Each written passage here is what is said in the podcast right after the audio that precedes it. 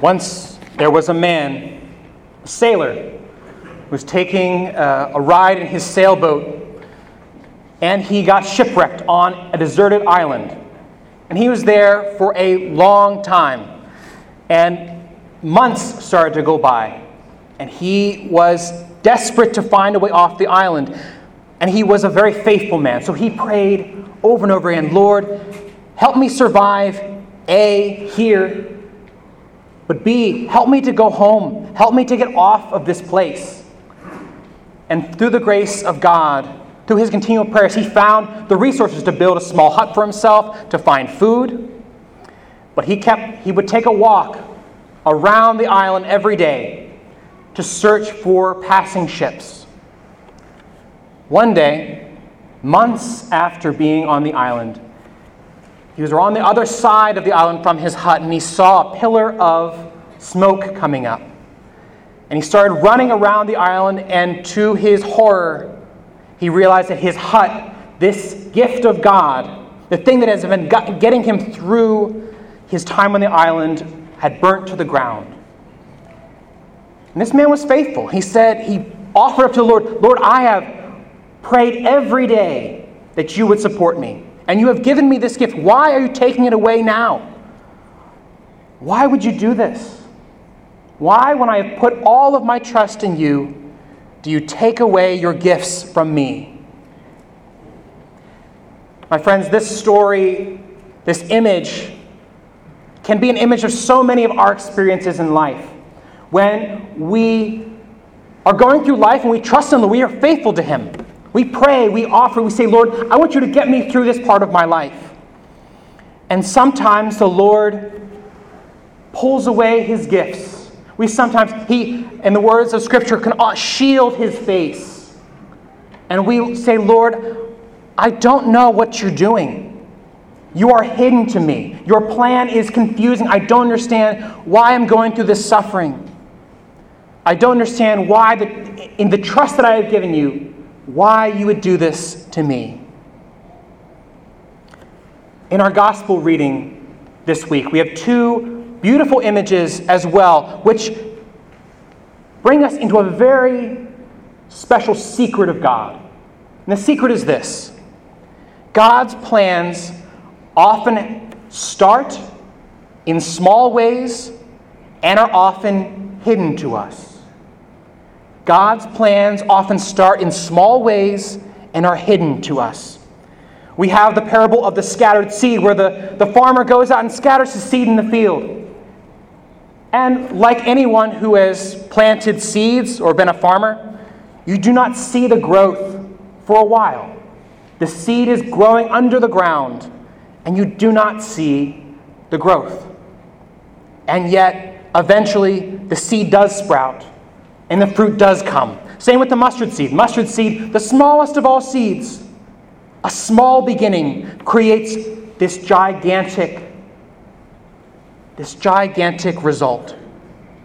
This is how God works.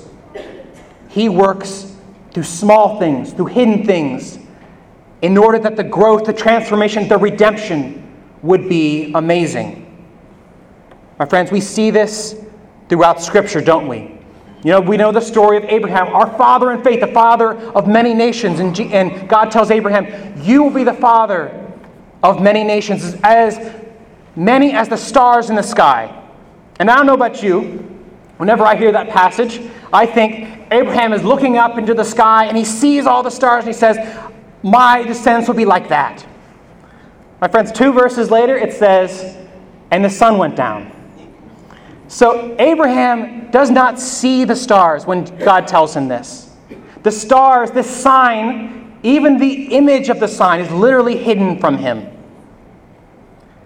Isn't that the same with us? When we come forward like the disciples with our lives, and we, and Jesus says, feed the crowds. And we say, All I have to give to my family, to my job, to whatever it is in my life that's struggling right now, all I have are five loaves and two fish, so small. And the Lord says, Just give them to me. I can take this small thing, this mustard seed, and do amazing things with it. My friends, we need to ask for trust. When these things are denied us, when the Lord seems to be pulling away the supports from under us, we need to go back to Him once more in trust.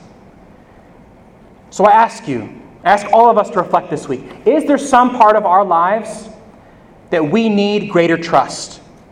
Perhaps a suffering that we ask, Lord, why is this here? Why have I struggled with this for so long? Is there a part of my life that say, Lord, things were good before. Why is this happening now?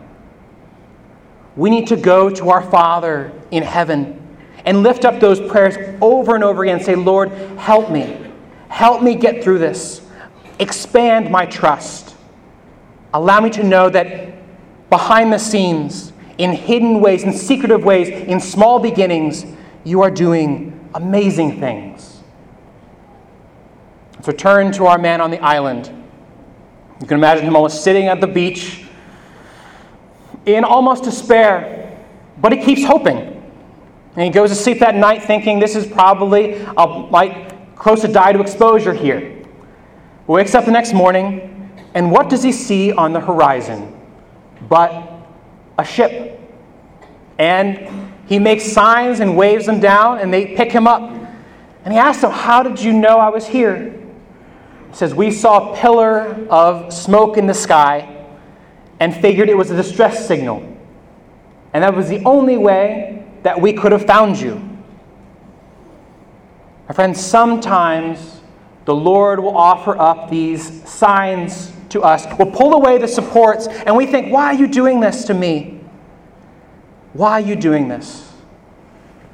His plan is hidden for us, hidden from us for a reason. And if we, we sense the answer is no, it is not merely no, but I have something greater planned for you. I have something infinitely more fantastic for you.